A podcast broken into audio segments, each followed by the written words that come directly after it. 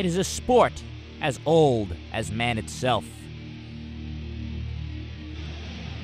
From the ancient Greeks to the British Empire, all the way to the Gracie family, men and women have partaken in this art of combat with the promise of honor and glory in mind.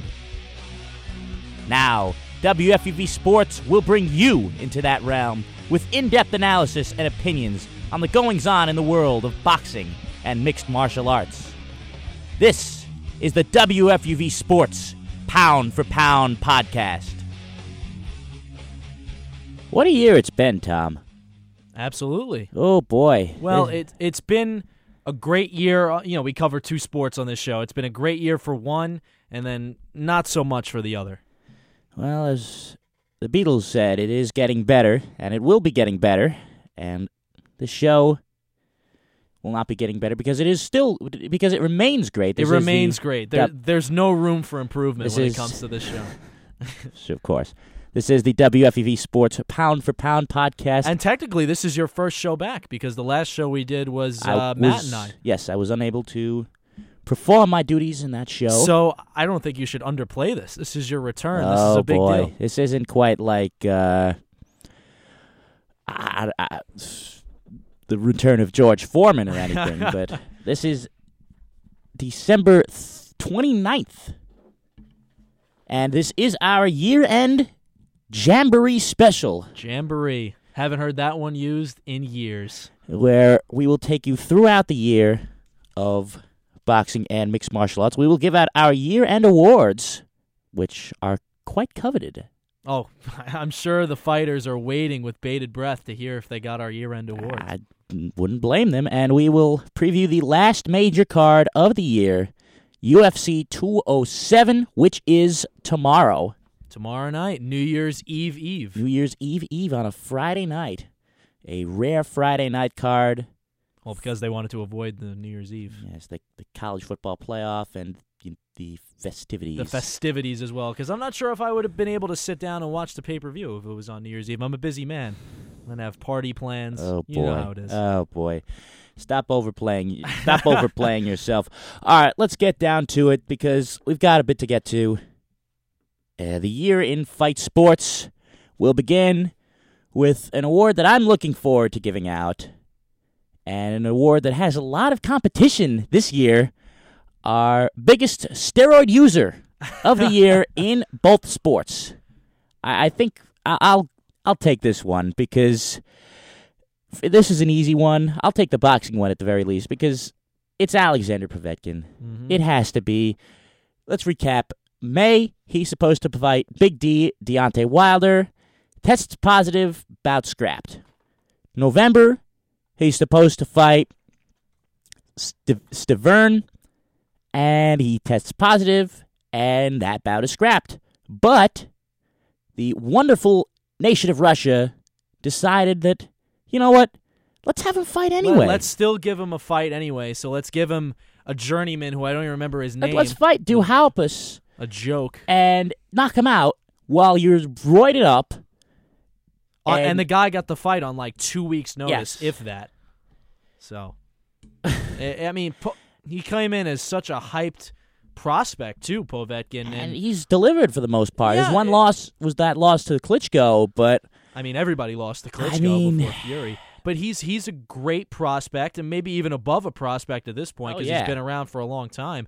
You get the biggest fight of your career aside from Klitschko against Deontay Wilder, you ruin it. Then you get another semi big fight against Bermane Stiverne, ruin it again. It's like you have the raw talent. What is the need to cheat at this point? uh, Well, winning. y- winning. That's one of them. Yeah, Russians and steroids, uh, they've gone hand in hand lately. It's been a close marriage for But many uh, years. congratulations to Povetkin. He is the pound for pound steroid user of the year in the sport of boxing. I bet you he's very happy to get that award. I'm sure he was waiting to see if he would. He thought he was going to get like fighter of the year, and, And- he ended up with steroid user. And for the UFC, I think this one's obvious.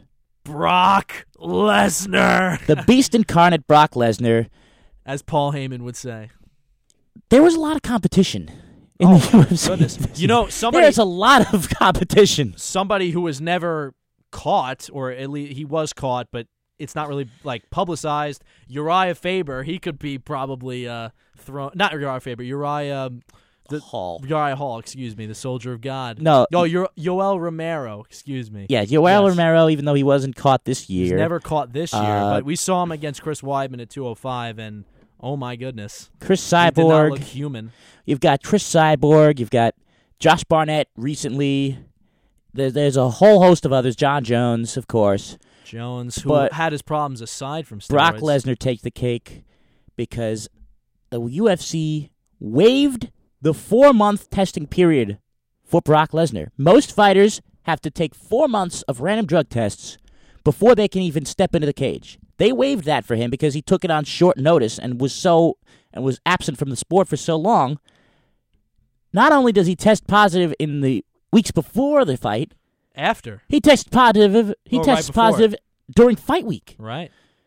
He wasn't even hiding it, and it's not like, and, and I mean, it's embarrassing for him.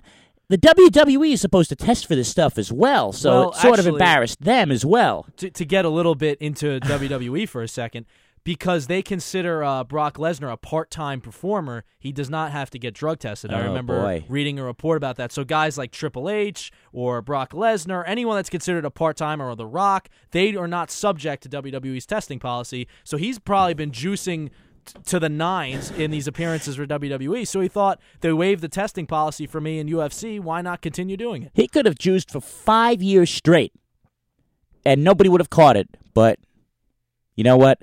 He chose to do it, leading up to his beatdown of Mark Hunt and the Beast Incarnate, who will likely never step foot in the cage again, is our UFC steroid I think CM Punk is year. more likely to uh, step in the UFC cage again than uh, Brock Lesnar. I think they're more likely to reenact their match against each other in a real UFC cage than for either of them to step into the cage Let's again. just say there's not a lot of likeliness at all in this scenario. All right. Biggest breakout star. Breakout star. Well, uh, you mentioned before we went on air that there are, once again, a lot of different possibilities for this award. Yes, they are, and we'll do this one for both the fisticuffs and the mixing of the martial arts. For my UFC breakout star, And I'll take boxing yes, that. you will. I will go with the Black Beast, Derrick Lewis. One of the cooler nicknames out there. Oh, he every time he steps in, it's just pain. It's just pure pain for the opponents, not for us. Yeah, it's uh, it's nice for us. He won, I believe, four times this year, yeah. and his fight in Albany, he lost the first three rounds. He he was he main evented Albany. First three round, rounds were bad rounds. He lost it. At no point in that fight did I think he was going to lose. No. And guess what? He pounces in the fourth, and he is fighting Travis Browne. Is he fighting Travis Browne? I believe he is. yeah. Yes, he is fighting Travis Browne in Brooklyn in a fight that we will both be attending Right. and that I am excited for because Your Christmas present to us.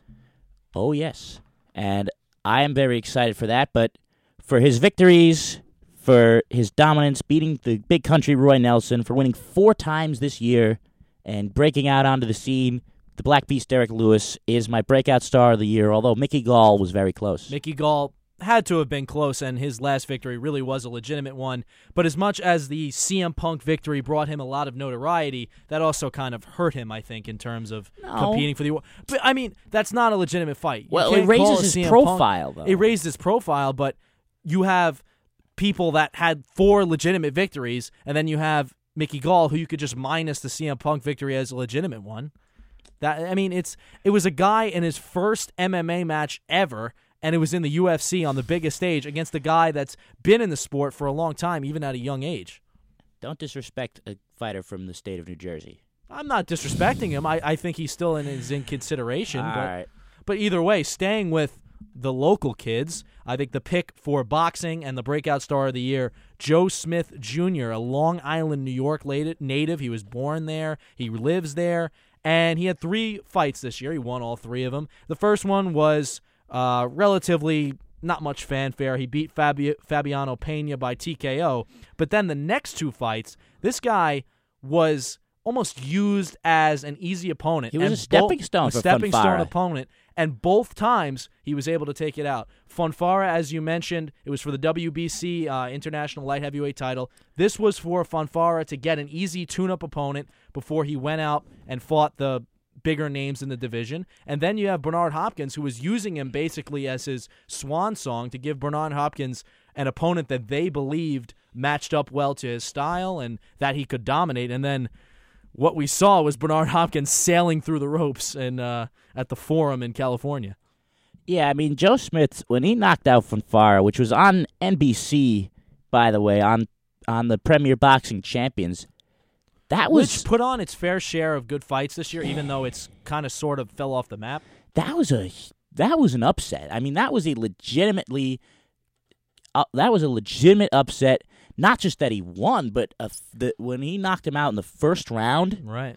and he had him hurt. That seem some people may seem have said that that was an early stoppage, but Fonfara he was done. He was completely done at that point. And even at 52 years old, a lot of And- people were picking Bernard Hopkins as the favorite against Joe Smith. Smith was the underdog. in spite of seeing what he did to Fonfara, who at the time was a legitimate contender, knocking him out in the first round, but still he came in as an underdog. But I have a feeling going into 2017 that Joe Smith Jr. might not be an underdog as often. It might not be used as a stepping stone as often as he was in 2016. yeah, the first time that Hopkins had ever been stopped was eh, actually no, he got TKO'd by Dawson, but that was overturned. So technically, it was the first time he'd been stopped. And you and you have to say that first of all, Bernard Hopkins, legend of the sport, was 52 years old, but it it, it still took skill to take him out and dominatingly knock him out the way he Through did. ring.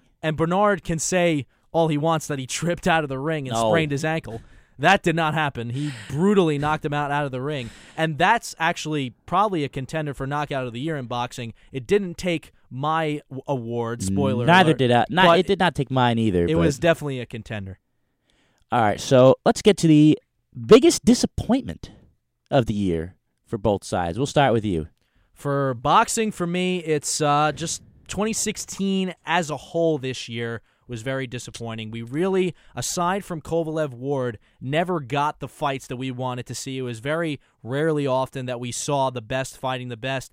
And in general, Kovalev Ward was supposed to be the biggest fight of the year in terms of hype, in terms of promotion. There were better fights this year, and we'll get into that in our fighter of the fight of the year category. But it's amazing to me that that was supposed to be the biggest fight of the year and yet it drew such little mainstream interest in spite of it being legitimately the two best guys in the division going up against each other is really sad for the sport of boxing and they did produce a good fight and then of course it has to get tainted by a controversial decision which we talked about really we didn't think was that controversial to begin with I, I, I mean, I agreed with it. I didn't agree with it, but I could see why it was going toward I could see at least two or three rounds where they could have given it to him. But I think that's the most disappointing aspect. Where boxing is as a whole is very disappointing for 2016. And hopefully, with some of these stars that are starting to com- emerge, it'll be better in 2017. The British boxing scene is very huge right now. You have Anthony Joshua fighting Klitschko at Wembley Stadium coming up in April, so that should be fun. But let's hope the American boxing scene gets a little bit better as uh, 2017 comes along. No, I mean we'll we'll get to the future, but I'm excited for what's to come in 2017. The potential for Joshua to defeat Klitschko and then possibly face Deontay Wilder. Joshua is really the next hope of the heavyweight division, and he looked dominant against uh, Molina, but Molina is not really a important opponent. But Molina looked afraid when he fought Joshua in that last fight, and then we got to see the showdown between Klitschko and uh, Joshua, which I'm excited for that fight, and and I can't say that very often about the heavyweights. and there's a whole host of things that can happen in 2017 that, that really could shake things up. I'm I'm optimistic, very optimistic that this will be one of the more exciting years in quite a while. But let's get to the UFC disappointment of the year, and that is the UFC 200 fight card. A year out, they were advertising UFC 200 as the pinnacle of the sport. This would be the Super Bowl. This would be the the time where the stars collide and we celebrate the sport. And then the stars didn't collide. The stars sort of flamed out. Yeah. the all right. First of all, no Rousey. Conor versus Diaz two, which we may get to later, was supposed to be the main event. Conor shunned the media. That got pulled. Jones Cormier gets in there. Jones tests positive. Goodbye. Anderson Silva replaces Jones in one of the worst fights of the year. Daniel Cormier took him down 20 times and laid on top of him for the easy win. And then, I mean, the and, and the main event ends up being Nunes versus Tate, which is fine, but just That- not what they were looking for. Is that a UFC 200 main event? That's is that not the biggest two- fight in the biggest card in UFC history. Is that the celebration of your sport? Amanda Nunes is a great fighter, and I'm sure we're going to see it tomorrow night. Miesha Tate has accomplished a lot in her short time in the UFC in the bantamweight division, but that's not at all what you want in the main event. And like you said, it was just everything that went wrong that could have possibly gone wrong went wrong. And look, you're going to have bad luck sometimes. It's just unfortunate for Dana White and the UFC that all of their bad luck came on what was supposed to be their big night. But I think the silver lining in this is that five pay per views later, I think they finally did have that event that celebrated the sport and celebrated them coming into the mainstream and being recognized as really a fabric of the American sports culture now. It was just five pay per views late. UFC 205? We won't get to card of the year, but if there was a card of the year, that would be It had it. to have been it. Even though 206 was crazy, Like, and we will get to that, and we will get to some stuff with that in a few And minutes. in spite of the main event getting ruined twice, it's still amazing that uh, what that card was able to put together. That's really that really made my Christmas Eve, by the way, to watch that again on Fox. Well, actually, I remember doing the last show with Matt and us saying like, "Let's hope for the best" because everything seems We to got be the going best. against this card, and we hope for it, and we got it. All right. So let's look at now the significant awards. First, uh, just the UFC a UFC only award because actually, it, technically we we can give this to boxing. The submission of the year. How can we give it to boxing? You'll find out in a second. So Okay. let's go to the submission of the year in the UFC. submission of the year in UFC for me was, I think a lot of it was because of significance more than how spectacular it was. But submission of the year for me has to go to Nate Diaz, Conor McGregor one, mm. choking out Conor McGregor. Just the significance of it because Nate Diaz showed us in that fight that the unflappable, seemingly unbeatable Conor McGregor was immortal. At least at that time, before the second fight happened, we were thinking what's going to happen to Conor. And then right after that, Conor came back and obviously had that war in McGregor Diaz too. But I think just in terms of significance, that has to be my submission of the year. That's a good one, and mine is significant as well because here is a fact: if Holly Holm gets out of the fifth round with Miesha Tate, she would have retained the championship. She was up three one on the cards. She was beating her on the feet. Tate got one takedown in the first or second round. That was her win. Uh, that was her round. Other than that, it was all Holly. She was going to retain the title, but in the fifth round, Miesha Tate, the pinnacle of a legendary career, her defining moment in mixed martial arts when she took her down, took the back, and choked out Holly to win her first and only UFC championship. That was the UFC submission of the year, and the boxing submission of the year goes to Nicholas Walters for tapping out against Lomachenko. That has to be a submission, right? I, I think it could uh, count as a form of it. I remember. I, I like to focus on that fight more, just the mastery of Let's- Vasily Lomachenko, than uh, what Nicholas Walters did. Let's never speak of it again. But yeah, I think the the no mas of uh, Nicholas Walters could definitely count as a submission. I think Roberto Duran would agree. Uh, let's go to box. Let's go to the knockout of the year. Knockout of the year. So this one, I'm I'm gonna take the boxing one again here, and this one for me was tough. I was going through a lot of different uh, knockouts. This You can take year. both, by the way. These are the most significant ones. Oh, okay, yeah. So now I'm gonna I'm gonna give you both on this, but I'll start with boxing. And I went through a lot for both of these. Then, if we're gonna talk about UFC and boxing here, and actually, I'm gonna give it to Deontay Wilder when he KO'd. I can't even say this guy's name. Arthur Spilica, Spilica. But anyway, I'm a huge fan of Deontay Wilder. He's one of the most powerful punchers in boxing, regardless of division. And I think he's had the opportunities to really show himself, but I think he's going to get more opportunities as 2017 comes. Possibly if Joshua can get past Klitschko, that's going to be a huge matchup if Wilder and Joshua ever get in the ring together. But obviously, this guy Spitzer wasn't a quality opponent, but that doesn't take away how amazing this knockout was. If you're looking it up over there, James, it was he ducked a punch Wilder and landed the one of the swifter right hooks you'll ever see. And this guy Spitzer laid on the ground with his arms outstretched. The referee got to the count of four before he realized this guy's not moving. He did not move a muscle after he got knocked out by Deontay Wilder. And I always think the heavyweight knockouts are the best knockouts. They are. They pack the most punch.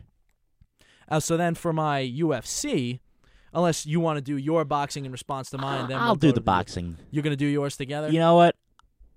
I wanted to pick Canelo so bad.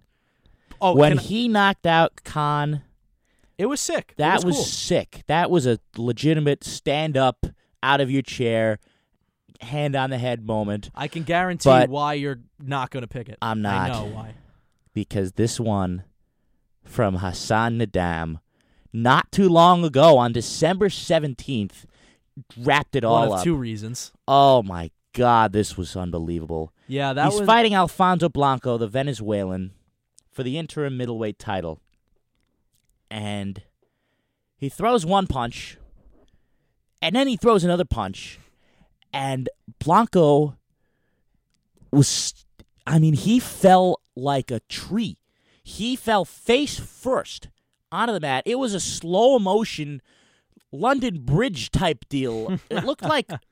Have, have you ever seen one of those stadium implosions videos? yeah, Like when they take an old stadium and they implode it and they you just see the whole building just collapse That's on, on was? itself.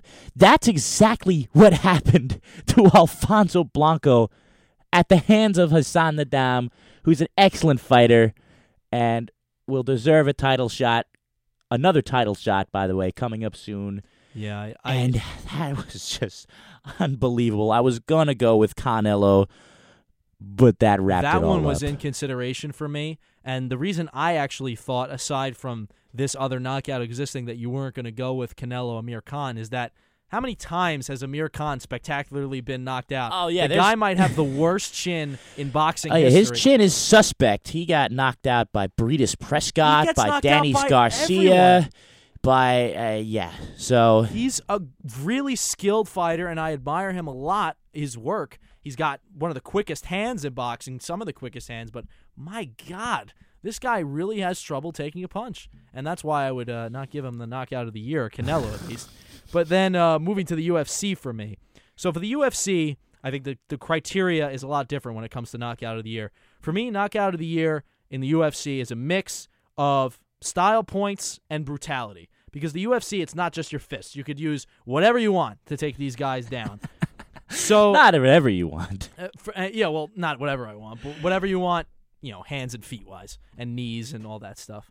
But this one for me doesn't have a lot of significance, but it still gets my knockout of the year. There were a couple of knockouts this year that had a lot more significance. Miocic over Werdum, Woodley knocking out Robbie Lawler. Those were both huge in terms of significance. But I got to give mine to Yair Rodriguez, a jumping roundhouse kick to the face. It was at UFC 197. He's 5 and 0 in the UFC. He's still a prospect. He knocked out Andre Fili. You got to look this look this one up. It's a jumping roundhouse kick to the face. Unbelievable. One of the most creative knockouts I've ever seen. And the now retiring Mike Goldberg after UFC 207 said on the broadcast that that was one of the most spectacular knockouts he's ever seen. And he's been doing UFC for quite the long time. And now I think that knockout in itself has given Rodriguez a lot more notoriety because guess who he's fighting at UFC Fight Night 103?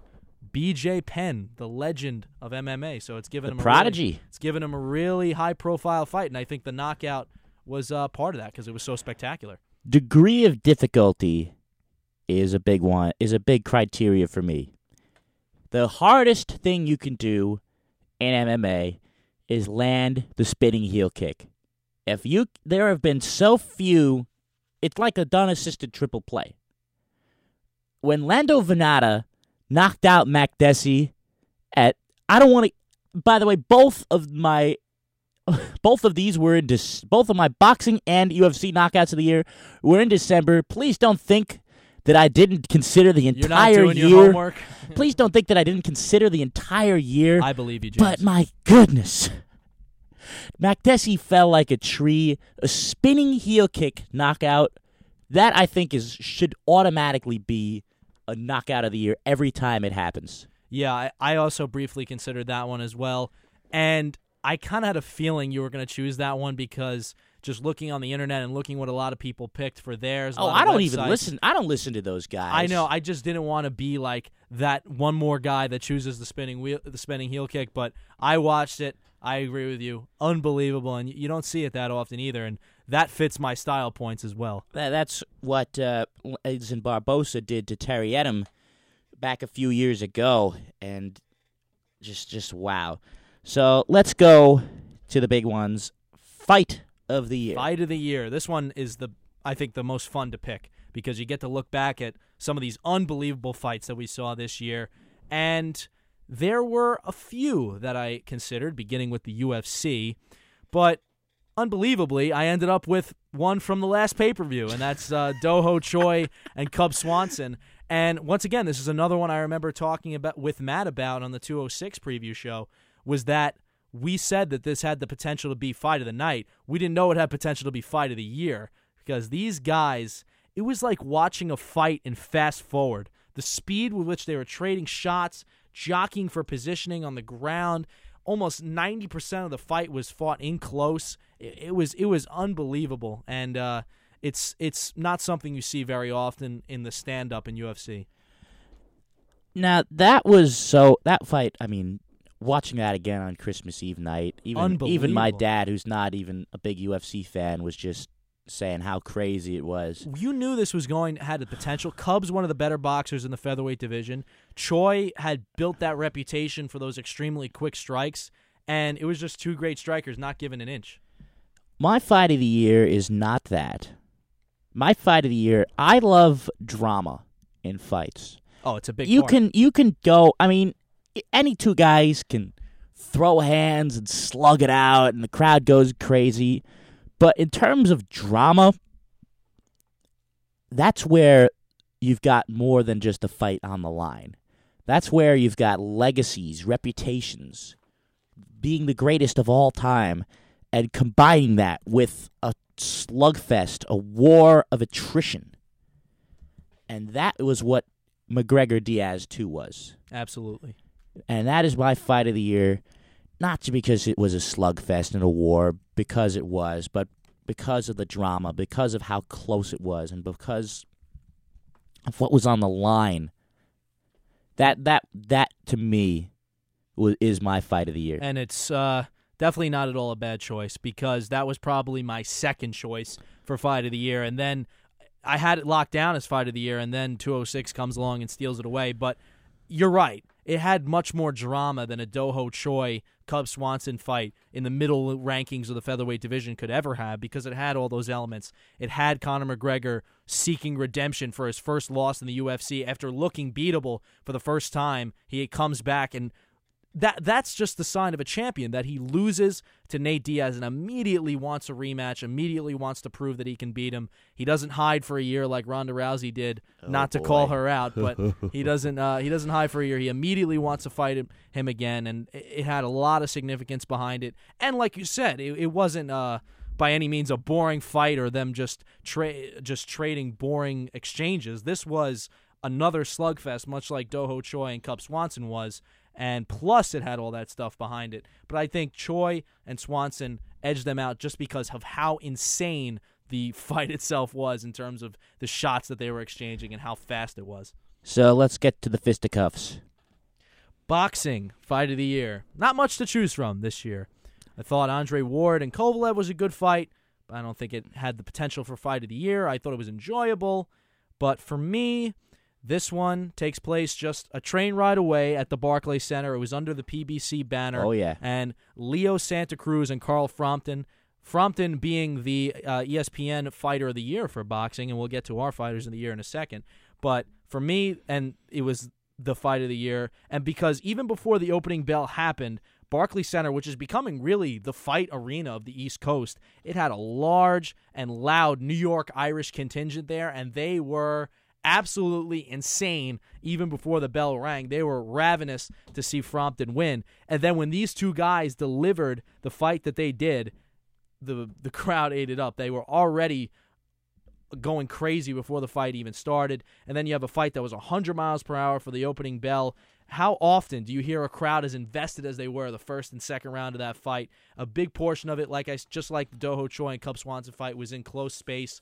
And then there's that old expression they use in boxing that they could have had this fight in a phone book, and I think that was uh, in a phone booth, not phone book. Those are my favorite fights. phone booth, and uh, that was extremely apropos for uh, Leo Santa Cruz and Yeah. Carl Frampton. Yeah, those are my favorite fights when there's no need for the referee to even step in to break the fighters. That Yeah, I maybe wanna, there was one clinch the whole fight. I want to give it a tie because I want to talk about Francisco Vargas for a second. He every time he steps into the ring, it's just a masterpiece. And he is go and he's stepping into the ring on the 28th on HBO to defend his championship again in the featherweight division.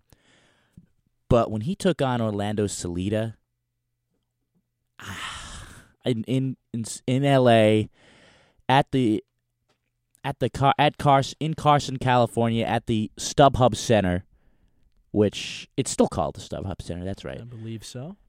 I mean, those guys just go at it. Francisco Vargas, he is the kind of guy that a lot of fighters should take after.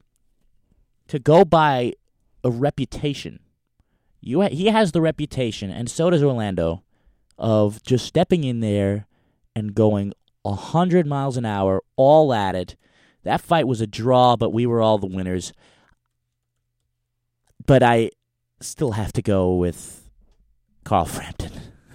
Uh, I'm still going with Carl Frampton for all the reasons that you said. so you are going. You're you are going with my Yes, because I just I just wanted to recognize that one. well, also but- we- another person, another fight we can mention was Keith Thurman and Sean Porter. It was a good one. Just a month. it was a very good one. Yeah, I at Barclays Center, which I did attend, right. and it was a great fight and a great atmosphere in Brooklyn. But the rematch is coming up between Frampton and Santa Cruz. Can't wait. We will be all over that one. And now for the Big Kahuna, the fighter of the year.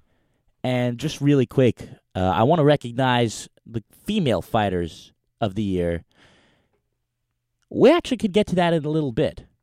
Actually, we so hang on. time. So hang on with that because I think that plays into 207 a little bit. But the Uh-huh. fighter of the year in both boxing and mixed martial arts, Tom, it's yours. I'll start with boxing. And I mentioned just a couple minutes ago that ESPN gave their fighter of the year to Carl Frampton. Some of the other boxing organizations, like Ring Magazine, they haven't given out their boxer, their fighter of the year yet, but we're going to give ours out right now. And unfortunately for Carl Frampton, as much as I respect him, I'm going to respectfully disagree with ESPN and give, in spite of his very low fight total thus far at seven and one, Vasily Lomachenko for me was the fight of the year, fighter of the year. Because when I think of fighter of the year, whether it be in boxing or UFC, I think of someone that absolutely dominated and outclassed the competition when they were inside the ring. One, two, the competition could not be a joke. You could not. Anyone can go out there and outclass these guys that are journeymen or no names. So there has to be good competition, and they have to be on a big stage. And all three of those things I think apply to what Vasily Lomachenko's 2016 was, because he only had two fights this year, but I think they were both against extremely high quality competition, and he made them look like amateurs. Starting with uh, Roman Rocky Martinez, where he won the WBO super featherweight title. That one was a train ride away at Madison Square Garden. Up at that point, Roman Rocky Martinez, he was once again a big prospect, somebody that they considered to be a threat to Lomachenko. He had beaten Orlando Salido twice in the lead up to the Lomachenko fight, who another guy is a who, another guy who was who's a big deal at that point. And then, as we've already touched on just a month ago, Nicholas Walters, who was a guy that had beaten Nonito Donaire, who was one of the bigger names of the lower weight division classes for many, many years. And then Walters gets beaten and outclassed so bad by Vasily Lomachenko, he has to quit or submit, as you said, in the corner. So Carl Frampton had a great year. He had a great fight against Leo Santa Cruz, but some could say Leo Santa Cruz could have beaten him by decision. Some could have given that decision to Santa Cruz. So I'm not sure if, if that's enough. You were in this great fight, but I'm not sure if that's enough for Fighter of the Year. He also beat Scott Quigg, but Quigg is more of a local guy. He's from the UK. He's not a huge name. So for me, I, I that's why I think Lomachenko is separated from Frampton. I like those. Cri- I like that criteria, by the way. Dominance, quality of opponent, and the stage. And every time Terrence Bud Crawford stepped into the ring, the stage was his. What he did that night to Victor Postol in a fight that I thought would be close, in a fight that was good enough to be on pay per view and to legitimately be on pay per view, in my opinion, what he did was just systematically beat him to a pulp in as lopsided a 12 round decision as could possibly be. Every time he steps in there, you just think this is, if you were to build the perfect boxer, it would be Bud Crawford. And Terrence Crawford was my second choice for Fighter of the Year. I had Frampton third. And once again, you're absolutely right. Victor Postol, at coming into that fight, was considered probably the second number two guy in the division at that point. Easily. And Crawford annihilated him, much like Lomachenko annihilated Rocky Martinez and Nicholas Walters. What sets him back for me, Crawford, is, and I think perennially, perennially he'll always be in the Fighter of the Year conversation. He's just that good. I think the John Molina Jr. was a waste of a fight because he missed weight. He really wasn't a threat at all. This was more of just a tune-up He fight. beat the bigger man, though.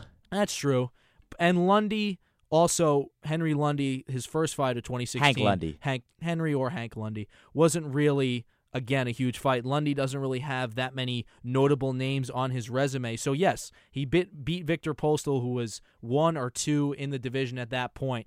I think Lomachenko has two huge wins against two names that were really considered to be legitimate this year, and he dominated both of them as opposed to Terrence Crawford, who has Victor Postol. He has one name that he dominated. All right. So now for the Ultimate Fighting Championship. For the Ultimate Fighting Championship, I tossed around with this one as well a lot, and came down to three names for me: Stipe Miocic, the world heavyweight champion, Donald Cowboy Cerrone, and Conor McGregor. So I eliminated McGregor right off the bat because he has a loss this year, and I cannot give a fighter of the year to somebody who has a loss, even if he won and became the first UFC fighter to have two world championships at the same time. I eliminated Miocic because as much as the Werdum victory was great, I thought Overeem was really over the hill and really wasn't that big of a win for him. For me, in term once again, in terms of dominance, Donald Cerrone dominated 2016, 4 and 0, finished all four of the fights and he looked absolutely dominant in each one of them. And in terms of guys that you're looking forward to what they're going to do in 2017, you can't think of somebody better than Donald Cerrone. His year, I mean, the second he moved up to 170, He became an animal. he became an animal. Now, I like to look at not just what the fighter did in the cage, but the significance of the of what the fighter does in the cage. And by the way, let's let's look back at what Michael Bisping did this year. Because he is my close second for fighter of the year, beating Anderson Silva in one of the better fights of the year in a in that close decision pulling the upset of the year, which we which we didn't say, but it's it's Bisping, pulling the upset of the year in beating Rockhold, and then defending it, then actually defending the title against Hendo, regardless of how old Hendo is. That was still a war. He had the best year of his long career, and he should be recognized. But there's a reason why it's Conor McGregor. Ooh. There's a reason why Conor McGregor has to be well, he was in consideration. the but- fighter of the year. This is a guy that, in a four month span, put on the two most bought pay per views of all time in the UFC. Four months. Are we talking about money and buy rates here, or are we talking, We're talking about buy- in the octagon? We're talking about buy rates. well, then if I was going to say if it's about But money, it's about buy rates, it's Conor. But the- Absolutely. But there, there's, there's his, his sellability, his marketability, his charisma is is all there. But I just love fighters that are motivated, that breathe winning. What he did to get up off the canvas, demand the rematch against Diaz, go up in weight to 170 fa- to 170 pounds to get that rematch, and then to survive a five round war and then beat him was the best was the biggest accomplishment that anybody has had this year. And then of course Eddie Alvarez just was a was a was a punching bag, and that was in front of the largest crowd in the U.S. in mixed martial arts history, the biggest gate in UFC and MSG history, the most watched pay per view of all time, and the loudest crowd reaction that I have ever heard in my life, bar none, was Yeah. that fight. Uh, once again, he was in my top three, so again, hard to argue with that. I just couldn't really rationalize giving someone with a loss fighter of the year, but he came back, he beat him. It wasn't like it was easy when he rolled over. and It wasn't like he rolled over Nate Diaz in the second fight. Went to decision, and then of course he had the amazing historic accomplishment of being the first UFC fighter to hold two weight division belts at the same time. You know what though? Guys lose No, I, I know that, but how often does a fighter of the year have a loss? How often? this often. I mean, like if you look back in boxing, especially they've been giving out this award in boxing for years. Ring Magazine's been doing it for years. ESPN boxing. A lot of the time, they don't give it to guys that lost, and I, I get it. I know, and I, I and I understand that, but today, you know, there has. I just have to make an exception. There was nobody bigger in combat Oh, sports in I love. 2016 Don't than get Conor. me wrong. I love Conor McGregor, and I can't wait to see him fight again. Hopefully not against Floyd Mayweather, but hopefully against a real UFC competitor like Khabib Nurmagomedov. I would love to see a fight like that. So hopefully it's not against Floyd, which would really be a, sl- a sideshow. We could probably have a whole show talking about that, though. So, those are our awards, but of course, all are subject to change, as we still are not done with 2016. One more to go. Tomorrow night, UFC 207, the return of Ronda Rousey on every commercial versus Amanda Nunes. It- it- Joe Rogan has talked about it. He's kind of right. All the promos don't have Nunes in it. and we'll get to that fight, but a bit of disrespect A bit. for the deserved champion of the world. UFC knows what they're doing. They know that the casual fan is buying this pay per view for one reason and one reason only, and that's to see Ronda Rousey. I do think it's still very disrespectful that they can't even put the champion in any of these promos. At least you can still make the promo Ronda Rousey centered, but why not even include Amanda Nunes in them is beyond me. When that first promo came out on the UFC's YouTube page, it was all over the internet. It was Ronda Rousey returns. It was this dramatic pro wrestling style promo. and the only mention of Amanda Nunes, she flashed up on a television screen that Ronda was watching. Um, Ronda Rousey will face Amanda Nunes at UFC 207. That was the only mention of her in the whole promo. So it's like, come on. Real quick, last award biggest weight misser of the year. Johnny Hendricks misses weight again today. Big Rig is once again bigger rig, and his future is, has to be in jeopardy. I mean, you, you got to move weight weight classes. How is he way. not moved up yet? I don't know. It, it's he. After his fight with Woodley got pulled, Dana White goes, he's definitely not fighting at 170 again. UFC 200, Gastelum 170, he misses weight. And now today, in his fight against Neil Magny for tomorrow night, he misses weight. It's It's it's. I don't know. Maybe he has aspirations in the division in the 170 oh yeah, pound. oh there's of course there's aspirations. He's can, uh, fought he, he fought one of the closest title fights ever against George St. Pierre. Lost a heartbreaking decision. Stayed with it, but now he's older And when you get older, you just can't cut the weight like you used to. That's a fact. Even when you're young, cutting weight is, is one of the hardest aspects of combat sports. So that fight is still going on. He's losing his purse, but doesn't matter. He he should never ever weigh in at 170 pounds again. So let's look at some of the main fights. By the way, one last award as well. Most injured, Cain Velasquez. Once again, he is out against Fabricio because guess what? He cannot stand up for more than 10 minutes at a time thanks to the bone spurs. That is extremely painful, regardless of the circumstance. My God. And guess what? He is stupid enough to admit that to the media. He wanted to fight. He should have just said, Oh, I'm fine. But no, he's like, Oh, yeah, I've got X, Y, Z injury, but yeah, my doctor cleared me to fight. Wh- yeah, what that was, he stupid. thinking? What did he think would happen? And it was admirable of him, admirable of him to still want to fight. In Oh, spite of the course you wanna fight. And then he was dumb in giving it away. So I'm not sure why he did that. Ah, that was that was a major league head scratcher.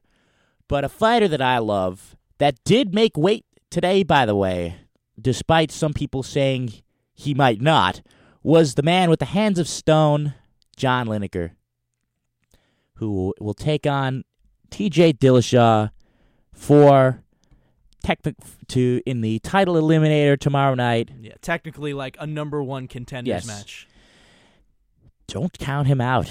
No, he's he's number two in the division, but also a lot of people call T.J. Dillashaw the uncrowned champion at this No. point because they a Uh. lot of people thought the decision against Cruz, where Cruz took his belt away, was a controversial decision. It was. And a lot of people thought that TJ should be the one fighting. Yeah, he's already Tomorrow- He's already beaten John Dodson, who was another big contender. But then he sees that he's not going to get the fight, so he has to fight the number two guy in the division. He, D, D, TJ, you got to give him credit. He's doing everything the right way. He's going through everyone he's supposed to beat in order to earn that title shot.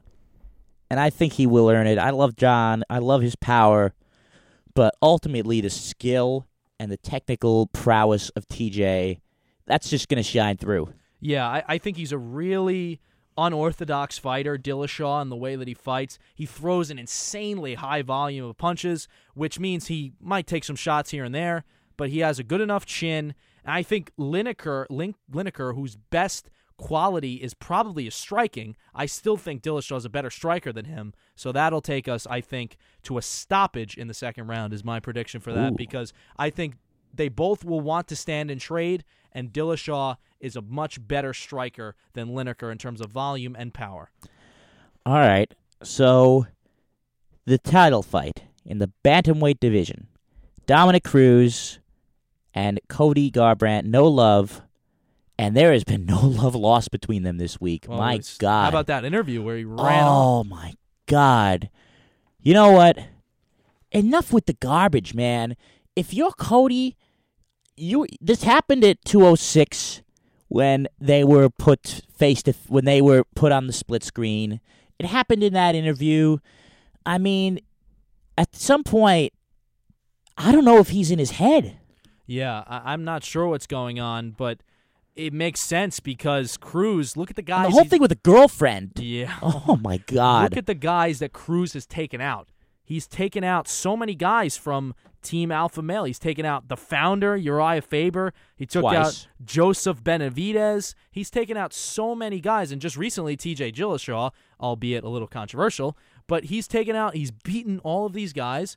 And maybe it's starting to have an effect on Garbrandt a little bit. And the war of words, I mean, yeah, with the girlfriend, that's one thing. I'm going to be honest. I was going to pick Car- Garbrandt in this fight. I was dead set on picking the upset until I saw that video with the interview.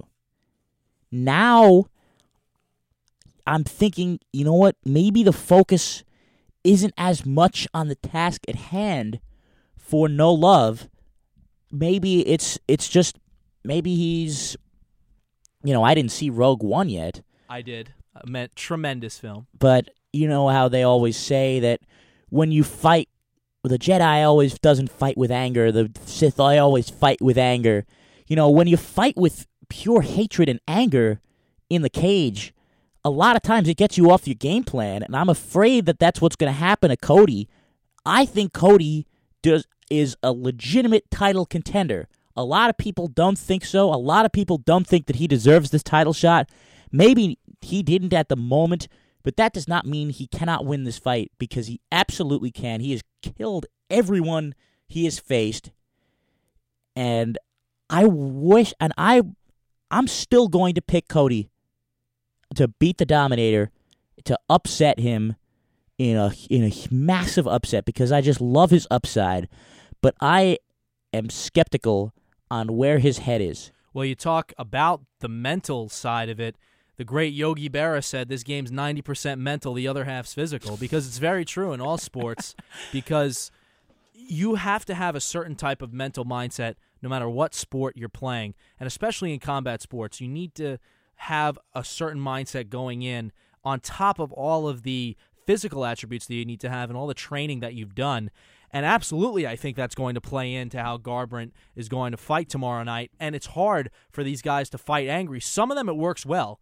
Mike Tyson, he looked like he was angry all the time every time he went in the ring, but he said he never was angry. He just wanted to make his opponent look feel like Mike Tyson was angry, wanted to make the fans feel like he was angry, the commentators to think he was angry. He looked like he was the angriest guy in the world, but he said in interviews he never went in actually angry in the ring uh, many times. Evander Holyfield made him angry. That's what caused him to bite his ear off. But that's beside the point. Some guys it works when you're looking angry going into the ring. Other guys it doesn't. And it might not work for Garbrandt. But if you look at the matchup as a whole, I don't even think other than mental, I don't think the physical and the way these two guys fights is going to favor him either. Because I think Cruz has a great chin. I think he has really great head movement. He's hard to hit as it is. Look, Garbrandt's been unstoppable in his time in the UFC. He hasn't faced that much competition though, which is also something that I have to think about.